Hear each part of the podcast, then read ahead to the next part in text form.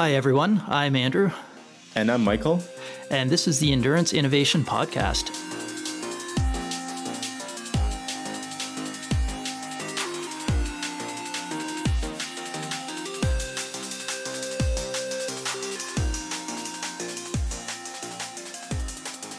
Welcome back to Endurance Innovation, everyone. And uh, today it's just Andrew and myself, and we are having another shorts episode. So, this is where we've collected over the, the past couple of weeks um, some things that we've been thinking about, some things that we've done, and uh, things that we think are worthy of note. So, uh, we're going to kick things off with the story of, uh, of Stac and um, the contactless trainer that made them the household triathlon name that they are today. All right. Um, this is actually kind of funny because I've told the story quite a number of times, and it, it almost feels like I'm reading from a script now. Um, but that's that's fine. Um, I think the the things that I really I'll interrupt you, Andrew. So this is my case in point. This is what I'm going to do to to make it so that it doesn't feel so scripted. I'll be an asshole and uh, interject. okay, I'm counting on you for that. um, yeah. So the the whole story um, was basically like I never wanted to be an entrepreneur. I never wanted to do any of that stuff. I liked innovating and I liked trying new things, but it was never about let's find a business that works. So the story itself actually started out at Canada's Wonderland, which is a very weird place to start a uh, a sports based company. All good things start at Canada's Wonderland. yes, and it didn't even involve. Well, actually, it did involve a little bit of nausea. So. Um, but uh, basically, I was sitting down recovering from uh, one of the the rides there. Um, so Drop Zone, which I think has been renamed Drop Tower because of copyright stuff that goes on. Um, so they they use a magnetic braking system for this. So I was sitting there watching, thinking like, isn't this cool? Like, there's got to be some application for this uh, this eddy current braking system, and all it is is a bunch of really powerful magnets on each of the carriages and you're bringing it from I don't know 120, 130 kilometers an hour, basically down to zero in a matter of a few meters and just a, a few seconds of deceleration. And I was just watching this, thinking like, there's got to be another application for this. This is pretty cool stuff. And I, I think the first inclination was you know, let's figure out if we can make a more aerodynamic bike brake. So I started playing around with it, thinking, okay, like we've got to slow down the wheel. You know, it's something you can hide in the the fairing. Um, and then just be clever about it. But uh, it turned out there really wasn't enough braking force. Um, and the other kind of funny problem, and locomotives experience this because they use similar brakes, but there's no holding power at stop. So you have to be moving in order to generate resistance. So oh, if you're cool. not okay. moving, it'll just continue rolling. So there's. Um, yeah, so not great for locomotives. It's good to, to bring it to a stop or close to a stop, but then you need some kind of mechanical friction brake. Um, so but anyway, so it's a, it's a brake that slows you down only. Exactly, it relies on motion. So um, when you're at a stop, there's no motion and there's no braking force, so you'll just kind of roll huh. slowly.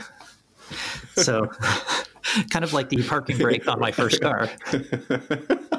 so you know, I just I just had this mental image in my in my head of like very slowly rolling into traffic. Yeah, yeah. I feel like I've been there back in my teenage years. so. Um, yeah, so the I, I, came back and I talked to a friend of mine, Art Hare, about this idea, and he said, ah, "That's kind of a shitty idea for a bike brake, but uh, um, why don't we look at using it as a trainer? Because all you're trying to do is is waste energy, and it's it's great because it doesn't make any noise. Because at the time he lived in an apartment with uh, with a bunch of um, older generations who didn't appreciate noise quite as much, uh, went to bed early, things like that. So." Um, we we just basically tried to make a trainer out of it. So I think the first iteration actually involved me uh, gluing some magnets to a piece of plywood uh, and then holding it near the rim while we had it set up on another trainer and just seeing like will this generate resistance.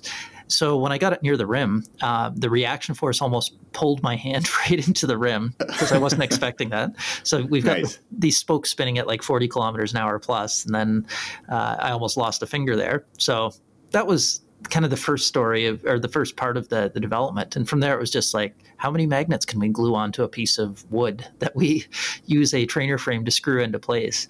So the the first version it, it was not glamorous at all um, it was the farthest from glamorous it was basically taking scrap pieces of wood screwing them into a i think we used an old Minoura frame because it mounted from both sides okay and uh, yeah, the installation time for the bike was around 10 minutes and required a, a drill. Um, so that was, yeah, not I hope ideal. You have photos of all of these. Uh, we saved a lot of the like the actual prototypes. I don't know if we took a lot of pictures though. That's a good point. Oh.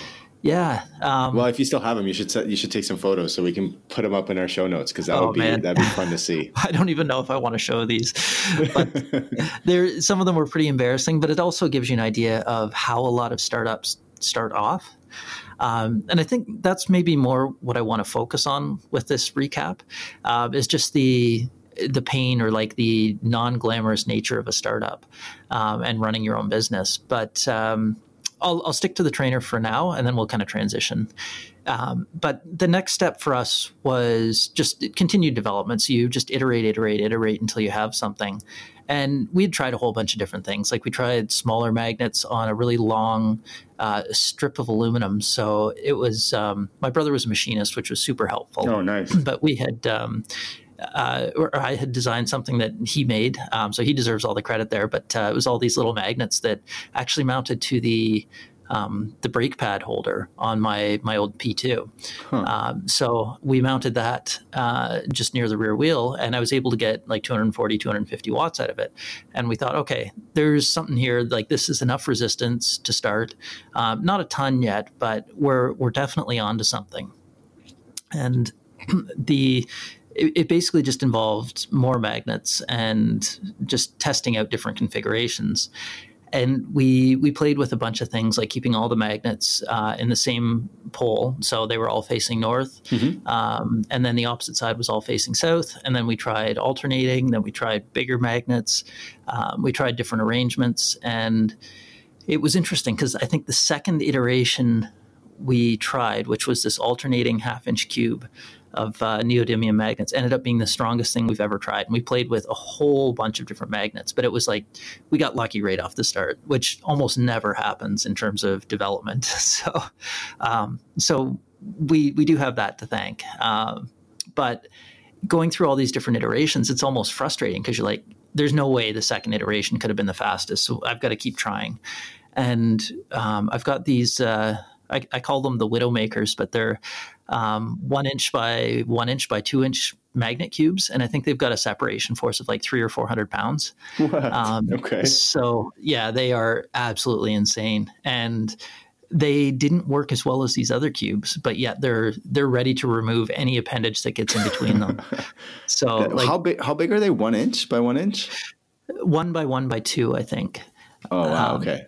So they yeah, they have a little bit of mass to them too. So they would definitely be you know handled with care. Oh yeah, yeah. Every time I handle those, I wear gloves, um, just because like pinched skin is unfortunate and Yeah. painful, but losing a finger is much Worse. more permanent. Yeah. Yes. How do you even Uh, separate something like that? Like you would have to pry them apart. Yeah, so if you try to pull them straight apart, that doesn't work well. It's actually shearing them apart that seems to work Ah, the okay. best. Right. Um, but you basically have to find a table and put all your weight on it um, to to push one down, and you separate them that way. But Crazy. what you learn very quickly is that nothing is safe near magnets. So you'll set one down on a desk or a counter or something, and you have maybe a screwdriver in your hand, and you bring it within, I don't know, a few centimeters of the magnet, and the magnet jumps up and goes after it. Um, so, man. so you you learn quickly. There's lots of swearing involved, but um, it's it's interesting working with magnets. And after a while, you kind of develop a bit of a sixth sense about it. Um, but it's just the first little bit is really frustrating because they stick to anything steel. They follow Right. other magnets around. Um, like even putting like on opposite sides of the table is kind of risky because what'll happen is you see the one magnet starting to get attracted and then you like pull it away in reaction and um, and then you And the attract other the other, one one. it? yeah. oh man. So, uh, so magnets are are challenging. Um, it's it's one of those handle with care situations. Uh, so anyway, we we continued development and we found out that um, we found out very quickly that hey, we need these wheel weights as well um, because there's just not enough inertia. So when we were actually doing the testing, um, the first couple versions felt pretty good for road feel because there just wasn't enough resistance that the inertia was a problem. Um, but as we developed a more and more powerful version, um, it slowed down the wheel so quickly that um, that we just needed to add these wheel weights. And so that was a whole separate set of development. And I don't really want to go into the details now because sure. it was just it was a little bit tedious, but um, the the story then goes on to the idea of like okay we've got an interesting product here. It doesn't seem to exist anywhere else. Um, and no one else seems to have thought of this idea but it also seems very simple at the same time. And I think one of the hallmarks of good innovation is looking at something very obvious that's, um, or it's obvious in retrospect, but uh, something like the wheel, right? Everyone takes the wheel for granted, but the first person who invented that like that's a huge leap to be able to convert linear motion into rotary motion so that you can transport something easily. Um, but yeah, now we just completely take it for granted and think, oh, I could have invented that. But at the time, like that would have been such a huge mental leap. And not that I'm comparing this to the wheel, but it sounds like uh, you kind of are, Andrew. More the I'm, I'm, comparing the process or the afterthought, maybe. Uh, but when you when you look at it in retrospect, you think, "Oh, this is obvious. How how did someone not think of this before?" And that's where we kind of were. So we got into this almost panic where we said, "Okay, we need to develop it, bring it to market. Um, we'll take advantage of the strengths of the design, which was being compact and lightweight, and you know make a, a thin trainer that could store anywhere, um, provided enough resistance for people, and and we said, okay, let's uh, let's try Kickstarter because we weren't able to self fund it, but um, we thought, you know, Kickstarter is gaining a lot of momentum. There's a lot of people talking about it. Right. Um, the hardware play on Kickstarter is always a bit of a risk, um, but we thought, okay, we've got enough engineering and manufacturing experience, so we can probably pull this off. So we put together a an initial video, and we decided to put together um, just the, the, description, and we wanted to keep it fairly light and show that we had a bit of a sense of humor. So um, we put together this uh, well, this initial video, which was shot in my basement, and at the time we sent uh, a trainer to DC Rainmaker, and he's the one I really credit with um, with helping catapult us into the limelight. Without him, we probably wouldn't have done much, but he believed in the design from the start. He thought it was really interesting and gave us a, a lot of good feedback initially. And one of his first points of feedback was like, "This video you shot is terrible." Get your marketing straight. oh yeah, and and that was kind of the first eye-opening experience with like, hey, you need to be more than engineers. Like running a business is not just about having a good product; you need to be able to show it. So we we got a local videographer, and he put together a really slick little video. Um, and again, this showed a little bit of a sense of humor and was having a little fun with it. And we we put this video up on Kickstarter, and and Ray said, you know, like um, he he was going to write a review for us. He didn't say what it was going to be like, but he was going to release it right when we timed our Kickstarter to open. Oh, nice. And and the morning of, like I kept, I woke up at like 3 a.m. and kept checking my, e- or not my email, but checking his website to see if the review had dropped. and it, it's like worse than waiting for Christmas when you're a kid. Um, so his his review came out and it was really positive. Like he thought the technology was great. Um, he said, "Yeah, the prototype's a little rough, but you know this is just a prototype. That's what they are." Um, and then people started ordering, which was for us was crazy. So I think we made like seventy thousand dollars and had um, I think three hundred orders on our Kickstarter, something like that. That's awesome. Yeah. So it's um, it was really a testament to the power of marketing um, and having a good product, but having the right people believe you have a good product and the power of influencers. So I can't understate that enough for anyone else doing a, uh, or sorry, overstate that enough. But um, for anyone considering doing a a startup, like you have to have your marketing in order. You have to have a good story behind it. And if it's something people can relate to, and if it's something people can discuss and, and point their fingers at, and it's unique and creative. And it doesn't even need to be unique and creative um, for the idea. The marketing, I think, has to be. But that really drew attention to it, and it um, it catapulted us to this level where we've got a successful Kickstarter, uh, which lots of companies have done, and then many of them completely collapse on themselves. And that was always the the caveat in Ray's um, in his initial review was like, if these guys can pull it off, it's going to be a neat product. But I think their timeline's tight. I think you know it's going to be difficult because a lot of the the product Kickstarters fail. And what's the what, what do they fail? Uh, what's the the cause of failure there in Kickstarter? Because this is something I don't know much about at all. The the number one cause of failure is either mismanagement of money or not understanding what your product costs. Um, right. So lots of people can get things made. You can go to China, for example, give a design, and then they'll make it. Um, it's just a lot of people don't realize this is what you need to budget for all these different areas. And to be honest, we weren't really that different. Like we we had maybe a bit better of an idea of what things cost, but we probably didn't do our due diligence enough. And we I guess we we were fighting with this problem of having creeping costs or just a few things that were undefined. So we had a it was actually my brother's machine shop did a lot of the work and they were billing us um, hourly instead of by part. So it was very hmm. difficult mm. to break down this is exactly what this piece costs. So having a, an accurate bill of materials, we didn't know what we could make them for. We didn't know what we could sell them for. Uh, we had an assumption that we could make them at a certain cost, but we had no proof. So um, probably what I would recommend before anyone starts manufacturing anything is have a very accurate idea of what it's going to cost and try to take in account into account all your scrap counts, all any other costs that add up, and then add marketing on top of that and try to budget everything in advance. Because if you can't do it, even if you have a twenty million dollar Kickstarter, um, if you can't manufacture it for low enough cost, um, then it's just it's not going to work. And and I think that's that's really what trips up a lot of people.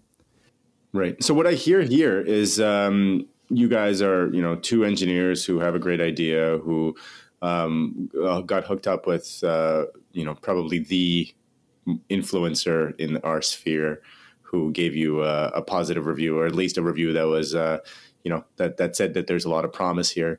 Um, but there's so much that you know you guys had to learn on the fly, or you had to have somebody show you how to do. Um, how do you how do you hurdle that? Like how do you how are you ever good at everything? Because you have to be good at so many different disciplines uh, that are probably outside of your immediate area of expertise. Like how did you how do you handle that I think the number one step is realizing that you're not good at everything. And for some right. people that's that's actually a big leap and there are a lot of early CEOs who um, who just assume that they can do everything and can't. So sometimes it's better to pay people to do things. And yeah, you might save a few dollars initially, but then you'll end up spending more in the long run because you've got to go back and redo it or it's just not effective. So yeah, um, just realizing what you're good at and realizing what you're not. I think that's one of the biggest strengths that any individual at any point in their career can have is just understand your weaknesses. Um, because if you try to do something like if I try to do marketing, uh, it's not going to go well. I could spend a lot of money in just random random tries for things and then not get anywhere or be even worse off if it's done poorly. Right knowing your strengths, just like just yes. like in triathlon, you know, you kind of race to your strengths. This is a I know maybe probably draw a parallel here. Yeah, you can't quite pay someone else to do the run for you, but uh... can you imagine? Although uh, later in our show we will have a you know we'll, we'll talk about how when somebody else does the run for you you know, in a big I, race. I like that foreshadowing. Ah. That's excellent. So um, with the startup though like realizing what your weaknesses are and then either asking for help or even looking out to the the startup community because a lot of cities now have this great support network of um, like startup incubators and just people who have done it before. And i would say 95% of the people who have done it before are wanting to help out other people. And it's the same with me. Like i would love to point out the mistakes that i've made um, which is an exercise in humility, but um, you don't want to see someone else fall into the same trap that you did. And going back to the understanding of having the cost nailed down, like there were times where it was really tight for money, where it was like, okay, we need this order to come in before we can pay for a supplier, um, just because things get used up faster than you expect. And when you start off, you're like, oh, I've got this massive budget. There's no way I can fail. And that disappears just like like a snap of the fingers. Like there's it's it seems like there's a lot until there isn't. Yeah. so it it's just it yeah, it, it really catches you off guard. Um, another thing that happened, and this is where I'd say like have a contingency plan, but we were taking pre-orders, which um, we found out was against PayPal's policy. So they actually froze our oh. account and said, unless you uh, can ship these couple of pre-orders or these prove that you've shipped these orders, we're going to freeze your account. And they had a 21 day leeway, I think, between when you can take money and when you can deliver product. So um, I was in Sweden at the time talking to who, who became one of our distributors and one of our investors. Um, so we got this call from PayPal, and this is like the worst possible news. And meanwhile, I'm in Sweden. Um, yeah, because your cash flow just dries up instantaneously. Oh yeah, yeah. It was like we had thirty thousand dollars in our PayPal account, and now it's not accessible. So it's like, oh, well, what now? So how do we do this? And and they said, okay, prove that you've shipped these ten units um, and then we'll release the money. And the next ten units that we shipped were those ones that they had asked for. So I will I will say that I mean they gave us a little bit of leeway because they could have said prove that you shipped every unit and then we would have been done. Um, but there were moments like that, and that comes to I would say misunderstanding or mismanagement of cash flow, and having a proper advisor, a proper um, financial person on your team is absolutely critical. So they will push for proper management and proper savings of the funds, um, and and just having contingencies for things like this. And it was a really uncomfortable period. Like basically, the first two years of our existence, um, it was a full time, more than a full time job. We weren't paying ourselves, and it was extremely stressful. So it's like the worst possible thing that you can imagine. It's it's like self torture because yeah. you now feel responsible for um, for people's money because you're holding on to it. They expect a good final product that you want to deliver on, and and you just you're you're carrying all that weight with you. And some people don't care. Some there's unscrupulous people out there and you see it occasionally where they go and buy themselves nice executive suites and cars and things like that and then oh hey we're out of money. Sorry everyone and then close down their company. And that was definitely not something we wanted. Like it weighed on me every minute of every day that hey we've got you know 300 plus people are expecting a, a product that's of good quality. And it's it's just it's so stressful. Like it eats you up inside. And it's it's really hard to explain unless you're you've been in that position. So i would say unless you're willing to take on something that's completely unglamorous um, and just highly stressful then you know avoid startups at all cost. So uh, Art's favorite piece of advice when someone asks him about a startup is don't. so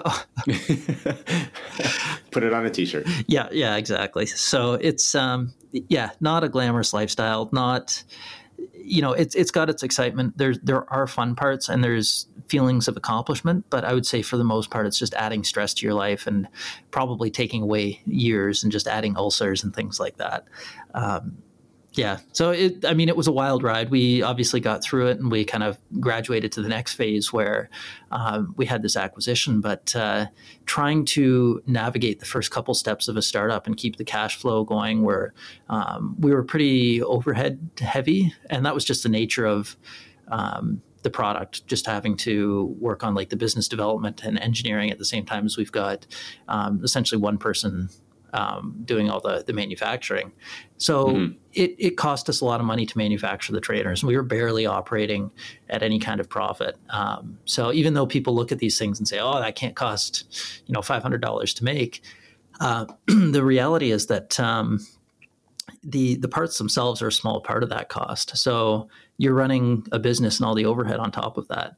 And as a coach, I know you you understand like you've got a reasonable amount of overhead that you've got to worry about. So it's not necessarily just the hourly rate that you're trying to charge, but there's, you know, keeping the lights on at home and everything. Sure. Well, I used to I used to also run a studio, right? So when I'm now I'm a lot leaner than I was, you know, two yeah. years ago when I had the space and I had, you know, those the the physical, yeah, the physical space overhead. That's that's a really big one. I remember when I was uh, I was in before that I was um, in uh, construction and we I ran, um, I helped run a, a, contracting company, and it was the same thing. Like our overhead was what killed us every year. we made money on our projects, and then, well, yeah, then we had to, for you know, the Toronto rent would uh, would kick us in the butt at the end of the year each time. Yeah, and I think in terms of rent, you're not alone, especially in Toronto. Like there's things like that that contribute, and we we ran the startup out of my house for the first year and a half before we had a shop. So it was. Uh, yeah, I mean, it was it was pretty pretty much the classic startup story where I was working in my kitchen with uh, you know my cats wandering around all day with a couple other people um, who may or may not have liked the cats as much. So, uh, so it, overall, it was um, you know it was a pretty interesting story. It was a wild ride. Um, I would say that, but it has a happy ending, right? Yeah, yeah, and I mean, we're still going through some of the um, some of the stress. Like any company, any job has a lot of stress involved with it. But uh, we did finally get uh, acquired by 4iiii. That's great. Uh, well, uh, let's uh, let's move on to our next um, um, short story. Before we do move on, um, if anyone has any specific questions about startup, um, that was kind of an unstructured way of looking at it. It was just kind of rattling off the top of my head. But if there are specific questions about what we went through, I would be more than happy to talk about them in future episodes. So maybe that's something we can do a follow up on. Absolutely, yeah. Uh, we'll put it out to our listeners if, if anyone's considering, uh, especially a startup in this space. I, I think Andrew is, a, is an excellent resource for you. All right. Uh, so you started to introduce our next topic there, and then I cut you off. yeah. So our next topic um, started as a listener question and became a kind of an interesting thought experiment that we don't uh, have a really good answer to. So this is a listener question that we're that Andrew and I are going to talk through a little bit now, and then we're going to put it out to you, our listeners, um, especially a few of you who, who, we may name by name towards the end of this, uh, to see what thoughts you have on this uh, on this. So the uh, the question comes from uh, one of our longtime listeners, Michael Lind from Toronto who um, perhaps thinking of the the recent success of the Ineos 159 project, which of course you know Kipchoge broke the two hour marathon record. Um, so he asked, "What? How would I design the fastest possible Ironman course?" And so this is a, a really interesting and not altogether straightforward question, right, Andrew? Yeah, there's there's a lot of different things that come come into play with this, and we can talk over some of the variables. But uh, I think it's a super interesting question. So, we, if drawing that parallel from you know say Breaking Two or the Ineos project, um, the there they had to contend with obviously weather and uh, and elevation, and uh, obviously they're trying to make weather optimal for running uh, in terms of temperature um, and wind and elevation they're trying to keep to a minimum because obviously they don't you know they don't get paid for running up hills to to break the two hour marathon um, and then they were also somewhat concerned with aerodynamics because at the speed that, that uh, Kipchoge was running, then aerodynamic drag is no longer trivial. Uh, for most runners, I would say probably is closer to trivial than important. Uh, most most running speeds, most mortal speeds, um, but certainly not at his not at his speeds. Um, but if you're talking about an Ironman, which you know clearly contains a 180k bike course, then aerodynamics become a uh, a very important thing to consider, and there is an interesting trade off between performance um, at altitude on the bike because of the role of or the effect that altitude has on aerodynamic drag, as well as obviously on the lower partial pressure of oxygen. So, yeah, there's, um, well, why don't we start off in order actually? Um, so, if we're looking at the swim, um, water density doesn't change a whole lot at high altitude compared to low altitude, but you are getting a lot less oxygen. Um, so, my my vote would be for the fastest swim, like a reservoir or even a river or something like a canal that's blocked off that has no current, assuming that we're not taking advantage of like down current swims, which is just at that point it's not fair. Right. Um, then but, obviously we would want a down current swim. I remember swimming like a 103 pace one time in uh, in Chattanooga. That was a really good swim for me. Well, actually, um, quick aside, the the story I have from Chattanooga is not actually racing there, but I went there with uh, Cody Beals, um, and I think we touched on this with the episode with him, but uh, looking at we mentioned it in another episode, I believe. Oh, okay, yeah. Um, they had a ton of rain, and there's a whole bunch of mountains there, so it all funnels into the same river, and they uh, um, basically a log would have done a 45 minute swim floating downriver. Uh, so they were estimating that the winning time would have been around 19 to 20 minutes for the Ironman swim. So we're looking at like a, Excellent. what is that, 30 to 40 second per 100 meter pace. Yeah, that's um, not bad. Yeah, no, that would have been okay. I think that would probably take the cake, unless you're like in a full river uh, that's you know heading towards a waterfall or something. That would probably be the only thing that would be faster. But um, that aside, my vote would be for a nice calm swim where you have minimal waves, um, you have minimal wind and high density air, so that you can get the most oxygen per breath.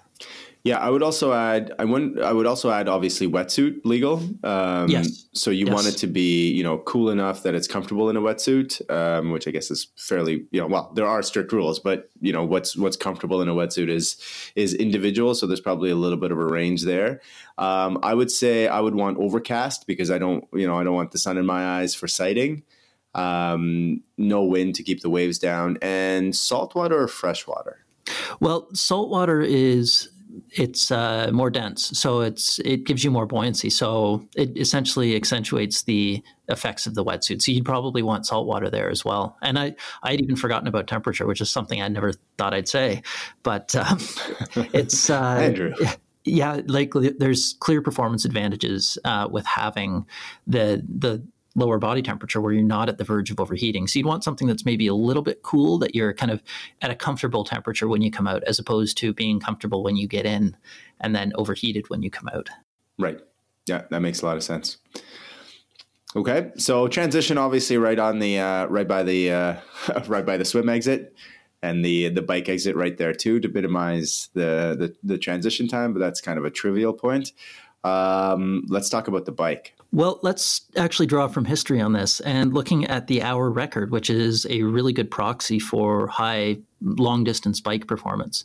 And what we often see is that places like Mexico City are um, are some of the the top contenders for the fastest um, the fastest times, and the reason for that is you are getting a decrease in aerobic performance just because there's slightly less oxygen in the air, but your drag is actually dropping off at a faster rate initially. So you're losing on one, but you're gaining slightly faster on the other, and that will peak out at some point, and then you'll just start to lose performance overall. But um, I think between seven and nine thousand feet is kind of what I've heard as the sweet spot for the the hour record for cycling. So, um, getting out of your saltwater ocean swim, um, I think we are off air talking about taking a chairlift up to seven thousand feet,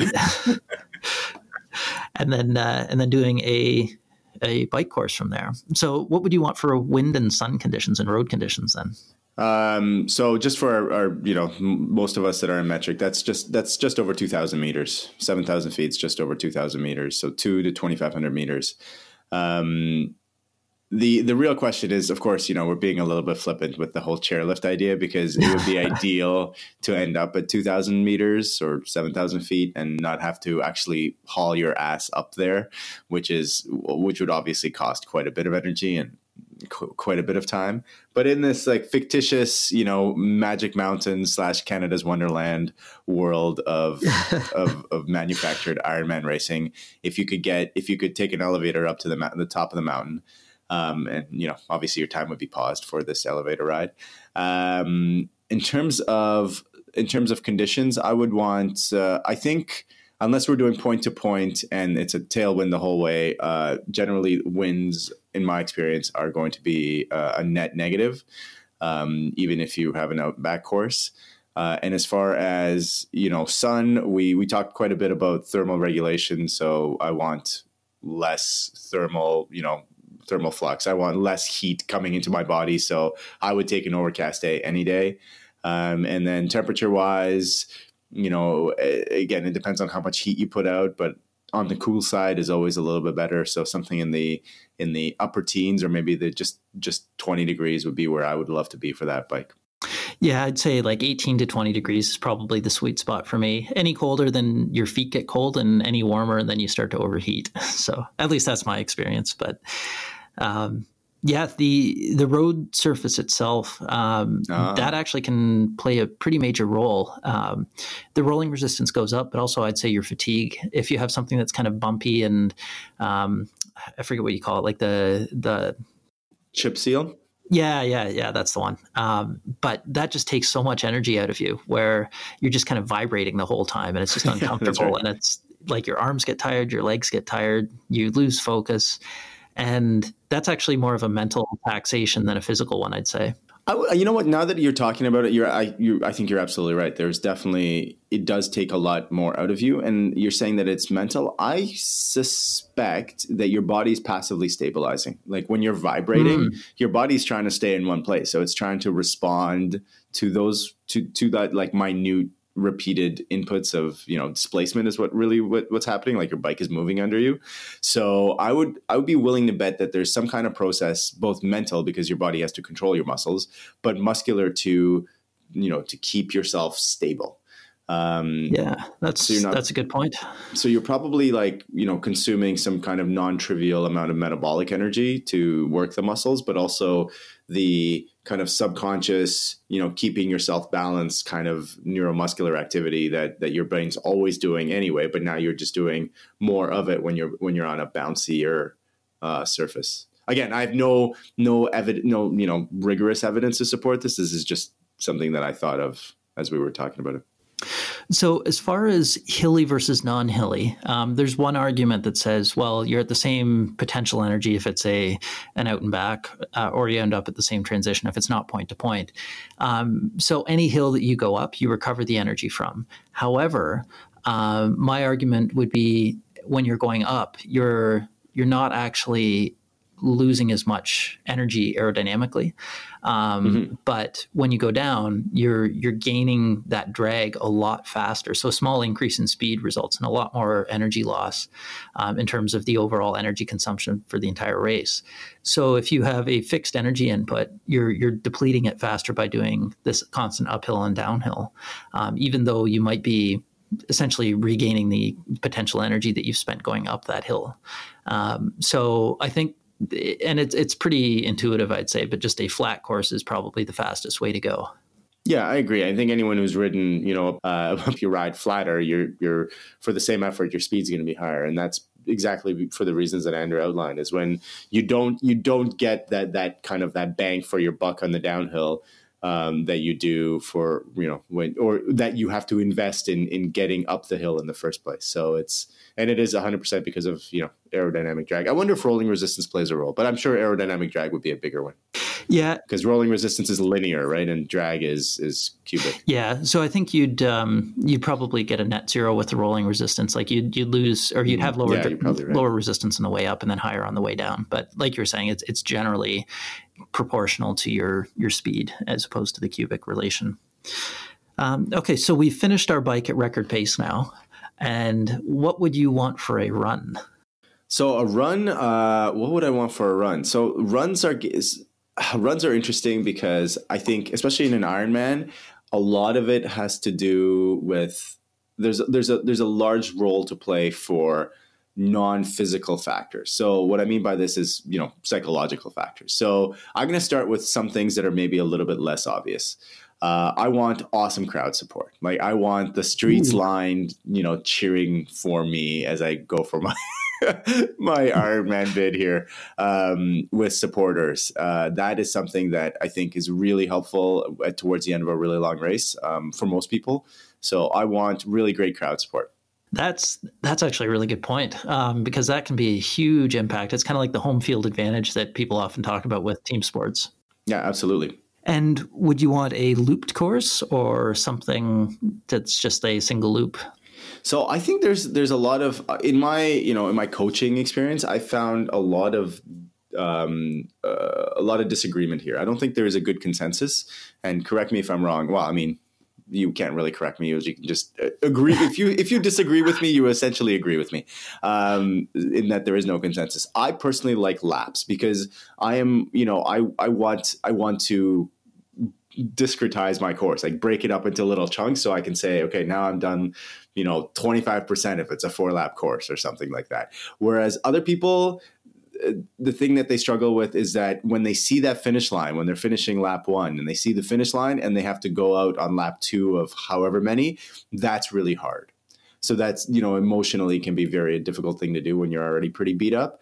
Um, so if I'm doing it, I want laps. I want like multiple laps of the same of the same thing because I'm, you know, that's just the way that my brain operates. I would take like four or five or even six laps. You know, I probably wouldn't. I wouldn't want to do it, you know, to get ridiculous. I wouldn't want to do it on a 400 meter track, oh. um, which would be horrible. But um, but uh, you know, I would want I would want laps. Yes. What about you? I think I'm actually the opposite for that. I would probably want a single there you go a single loop. So yeah, that one I would say is completely personal. If we take our sample size of two people, we've already got a 50-50 split. So. There you go. Yeah. Um, I would want excellence, uh, excellence on course nutrition support. Like I want to be able to drink when I, I, I want to have water or drink whatever drink when I want to be able to have a drink. So um, I will almost always carry water on long course races, even though I probably don't need to, just because that psychological effect for me of I'm thirsty, I want to drink now, not 700 meters from now. Um, that is very that's like that's noise in my brain that I haven't learned how to shut off yet. So I will pay the penalty of like carrying a little bit of extra weight so that I can I know I have it all the time. So in in this imaginary course, I would have aid stations. Like I, it would be like a nonstop buffet, basically. Okay, okay, buffet marathon sounds good.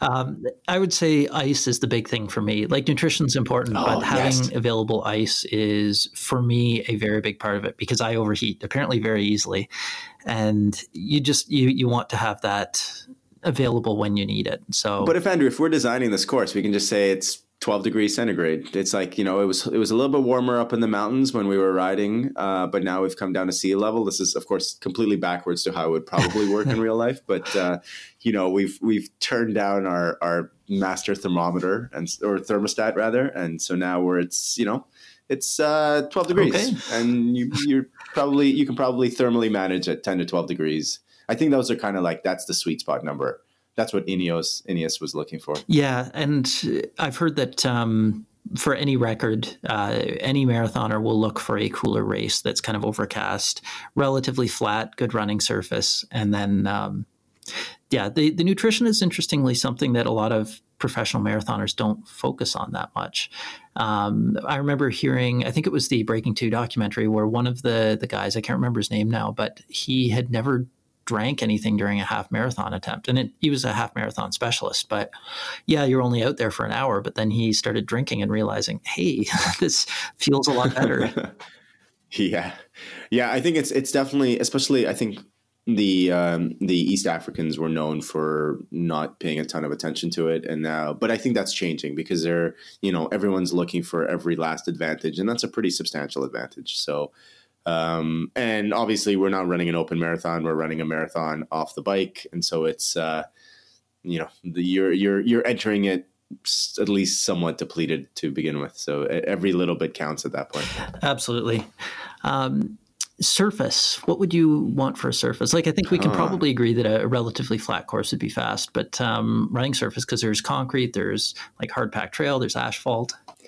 So I'm going to try not to butcher this study that I didn't even read, but I, I, heard somebody tell me about. So this is like a broken telephone. So you know, beware.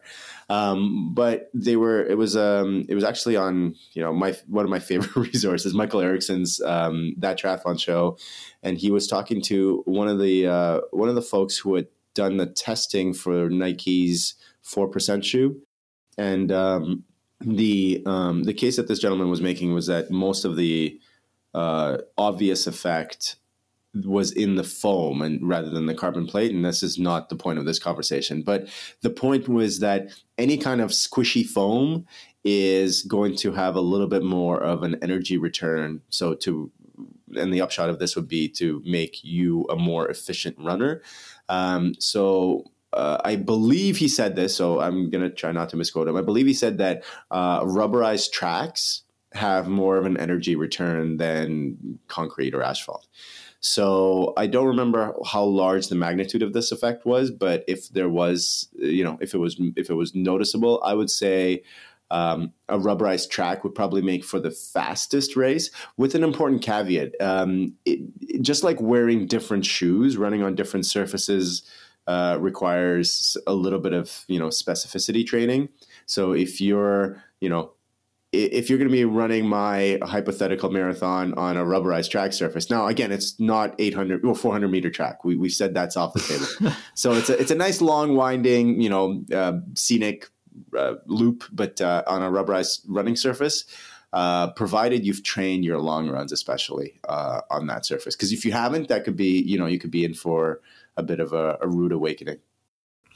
And I do remember seeing, or some people justified the um, the decrease in the marathon or just any running record time being related a lot to technology. And rubberized tracks was one of those things. And then shoe technology was another thing that came up.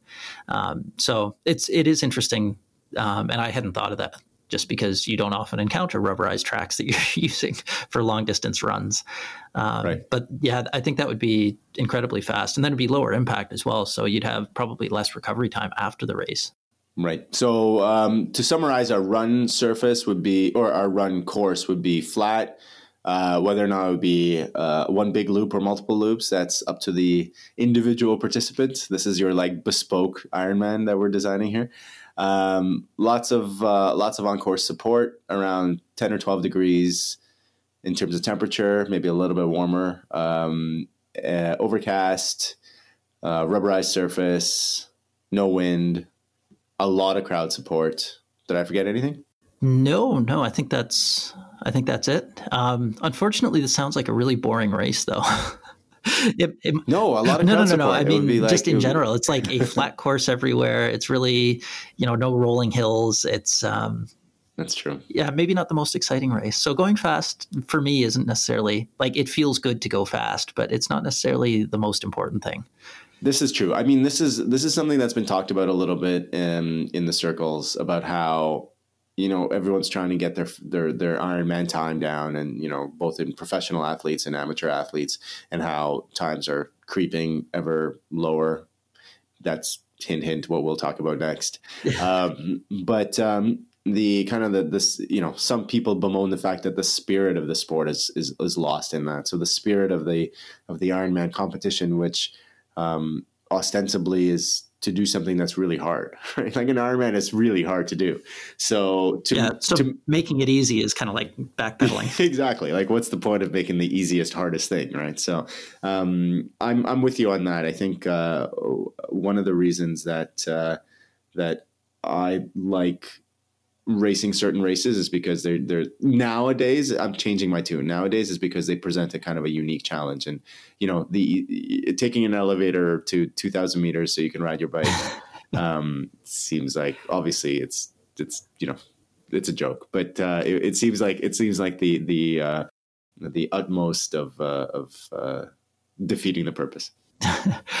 So, I guess as the last topic that we wanted to cover here, there was some pretty exceptional news. Um, and I was kind of excited about this actually, hearing that this Legends team had been put together as a relay for the Bahrain 70.3 race. And the outcome was n- like, it was definitely impressive, but it's not exactly what you would have expected. um, so, the, the team itself, uh, it consisted of a few names you probably know.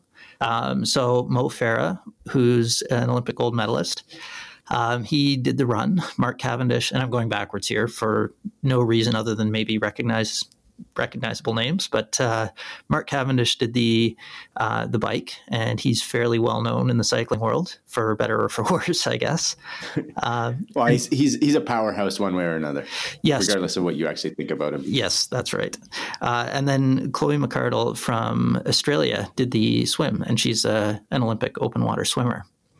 So you would expect putting together a team like this would just absolutely crush anyone else uh, because we've got some of the people who are the best at their respective sports, um, albeit maybe they haven't trained specifically for this event, but um, but you would expect a pretty phenomenal time. And they put that together. But there's a huge caveat here. They were still not able to place first in the race, which is absolutely insane to me. Yeah, that's it is. Uh, so it's uh, Kristian Blummenfelt of Norway uh, crossed the finish line first and also set a 70.3 uh, all time record, you know, beating, I believe it was, oh, was it Frodeno's time or was it um, uh, was it Brownlee's time that was lowest? Either way, they were like they were in the I think they were in the low 330s. So he crushed that record with 325.21 and managed to beat the, this all star team of uh, of these you know three individual single sport specialists while doing it. So these splits are just phenomenal. So 22 minutes and 26 seconds for a 111 swim per 100 meter swim pace, which, yeah, I can maybe sprint at that speed for maybe 100 meters. Um, so that's just crazy. Uh, the the course, which um, beforehand we, the the bike course we were discussing, might have been a little fast, or at least it had favorable conditions. So forty eight point two kilometers an hour for a one fifty two oh three bike split.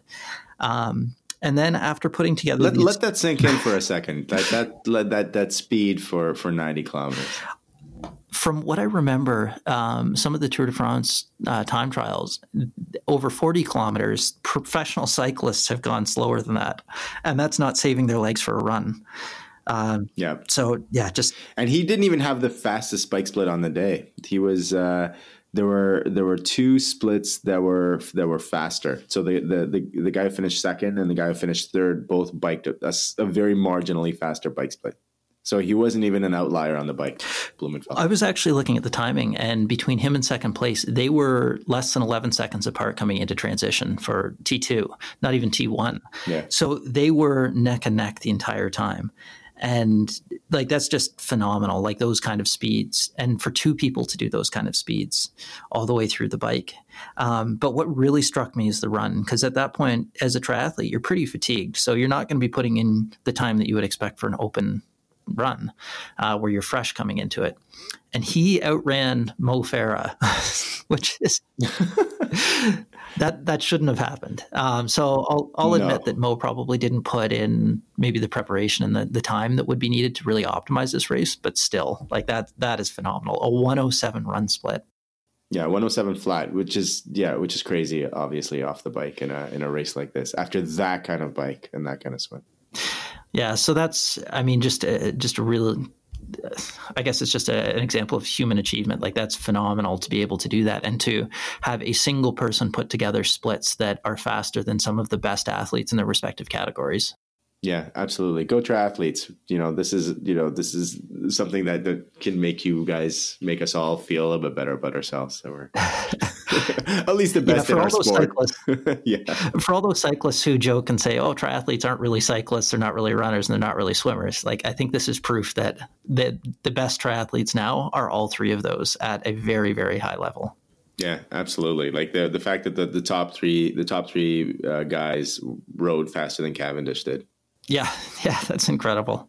So yeah. I can only dream of those performances. So that's uh, maybe that's where we'll leave things is just thoughts and dreams of going that fast. yeah, with with mechanical doping only, maybe.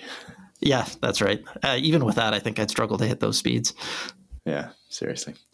Um, well, that'll do it for us today. Thank you, as always, for listening and uh, and tuning in. And um, if you like the show, tell your friends, and uh, give us a review uh, and a rating on iTunes.